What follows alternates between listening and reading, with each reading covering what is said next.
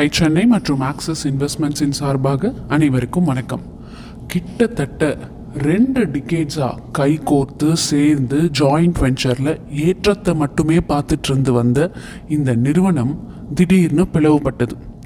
இது வாடிக்கையாளர்களுக்கும் சரி மற்றவங்களுக்கும் ஒரு அதிர்ச்சியான விஷயமாக தான் இருந்தது. ஏன்? இத்தனை வருஷமா சக்சஸ்ஃபுல்லா கொடி கட்டி பறந்துட்டு ஒரு பெரிய சாம்ராஜ்யத்தையே ஏற்படுத்தி ஏதோ சில காரணங்கள்னால விலகி போனாங்க.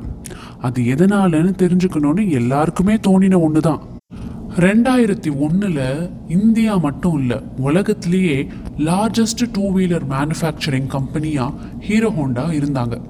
அப்படி இருந்தும் இவங்க பிரிஞ்சதுக்கு காரணம் என்ன?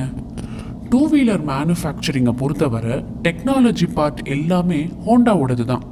டிஸ்ட்ரிபியூஷன் சேல்ஸ் அண்ட் சர்வீஸ் முழுவதும் ஹீரோ தான் பார்த்துக்கிட்டாங்க. பிரச்சனை எங்கே தொடங்கிச்சுன்னா டெக்னாலஜி சம்பந்தமாக எந்த ஒரு விஷயங்களையும் ஹீரோ குரூப்புக்கு அவங்க தெரிவித்ததே இல்லை. அது மட்டும் இல்லாமல் ஹீரோ குரூப் ஹோண்டா கம்பெனிக்கு அவங்க டெக்னாலஜியை யூஸ் பண்ண ஹை ராயல்ட்டியை பே பண்ண வேண்டியதாக இருந்தது. இதுக்கெல்லாம் முன்னால் இன்னொரு விஷயமும் இருக்குது Honda motor cycle and scooter India அப்படின்னு ஹோண்டா இந்தியாவில் எந்த ஒரு கொலாபரேஷனும் இல்லாமல் ஒரு இந்தியன் சப்சிடரி கம்பெனியை ஆயிரத்தி தொள்ளாயிரத்தி தொண்ணூற்றி ஒம்போதில் தொடங்கினாங்க.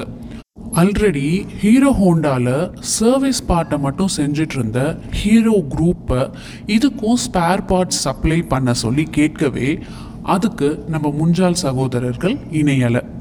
இது மட்டும் இல்லாமல் இன்னொரு முக்கிய காரணம் இவங்களோட மோட்டார் சைக்கிள் எக்ஸ்போர்ட்ஸை பங்களாதேஷ் நேபாள் போன்ற சில நாடுகளில் மட்டுமே செய்ய ஒத்துழைச்சாங்க ஆனால் ஹீரோ நிறுவனத்துக்கு மற்ற நாடுகளுக்கு எடுத்து செல்லணும் அப்படிங்கிறது ஒரு கனவாகவே இருந்தது.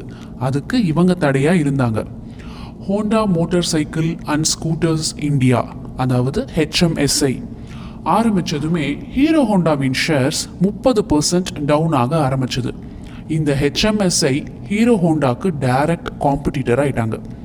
ஹோண்டாவோட இண்டிபெண்ட் நேமில் நிறைய பைக்ஸ் மற்றும் ஸ்கூட்டர்ஸ் வர தொடங்கிச்சு.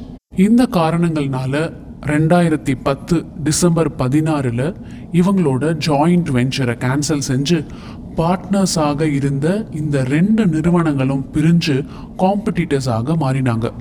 உலகம் ரொம்ப பெருசு இல்லையா? எல்லாருக்குமே அவங்க அவங்களுக்குன்னு ஒரு மார்க்கெட் இருக்குது தனக்குன்னு கஸ்டமர்ஸ் இருக்காங்க.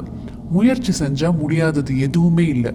ஸோ எவ்வளவு சேலஞ்சஸ் இருந்தாலும் ரெண்டு பேருக்குமே வின் பண்ண ஆப்பர்ச்சுனிட்டிஸ் இருந்துக்கிட்டே தான் இருக்கு. ஹீரோ ஒரு தனி மோட்டர் கம்பெனியாக தனிச்சு நின்று வெற்றி அடைஞ்ச கதையை பற்றி அடுத்த பகுதியில் பார்க்கலாம். தொடர்ந்து எங்களுடன் பிஸ்னஸ் கதையில் இணைந்திருங்கள். அதுவரை டை சென்னை மற்றும் ஆக்சிஸ் இன்வெஸ்ட்மெண்ட்ஸின் சார்பாக அனைவருக்கும் வணக்கம்.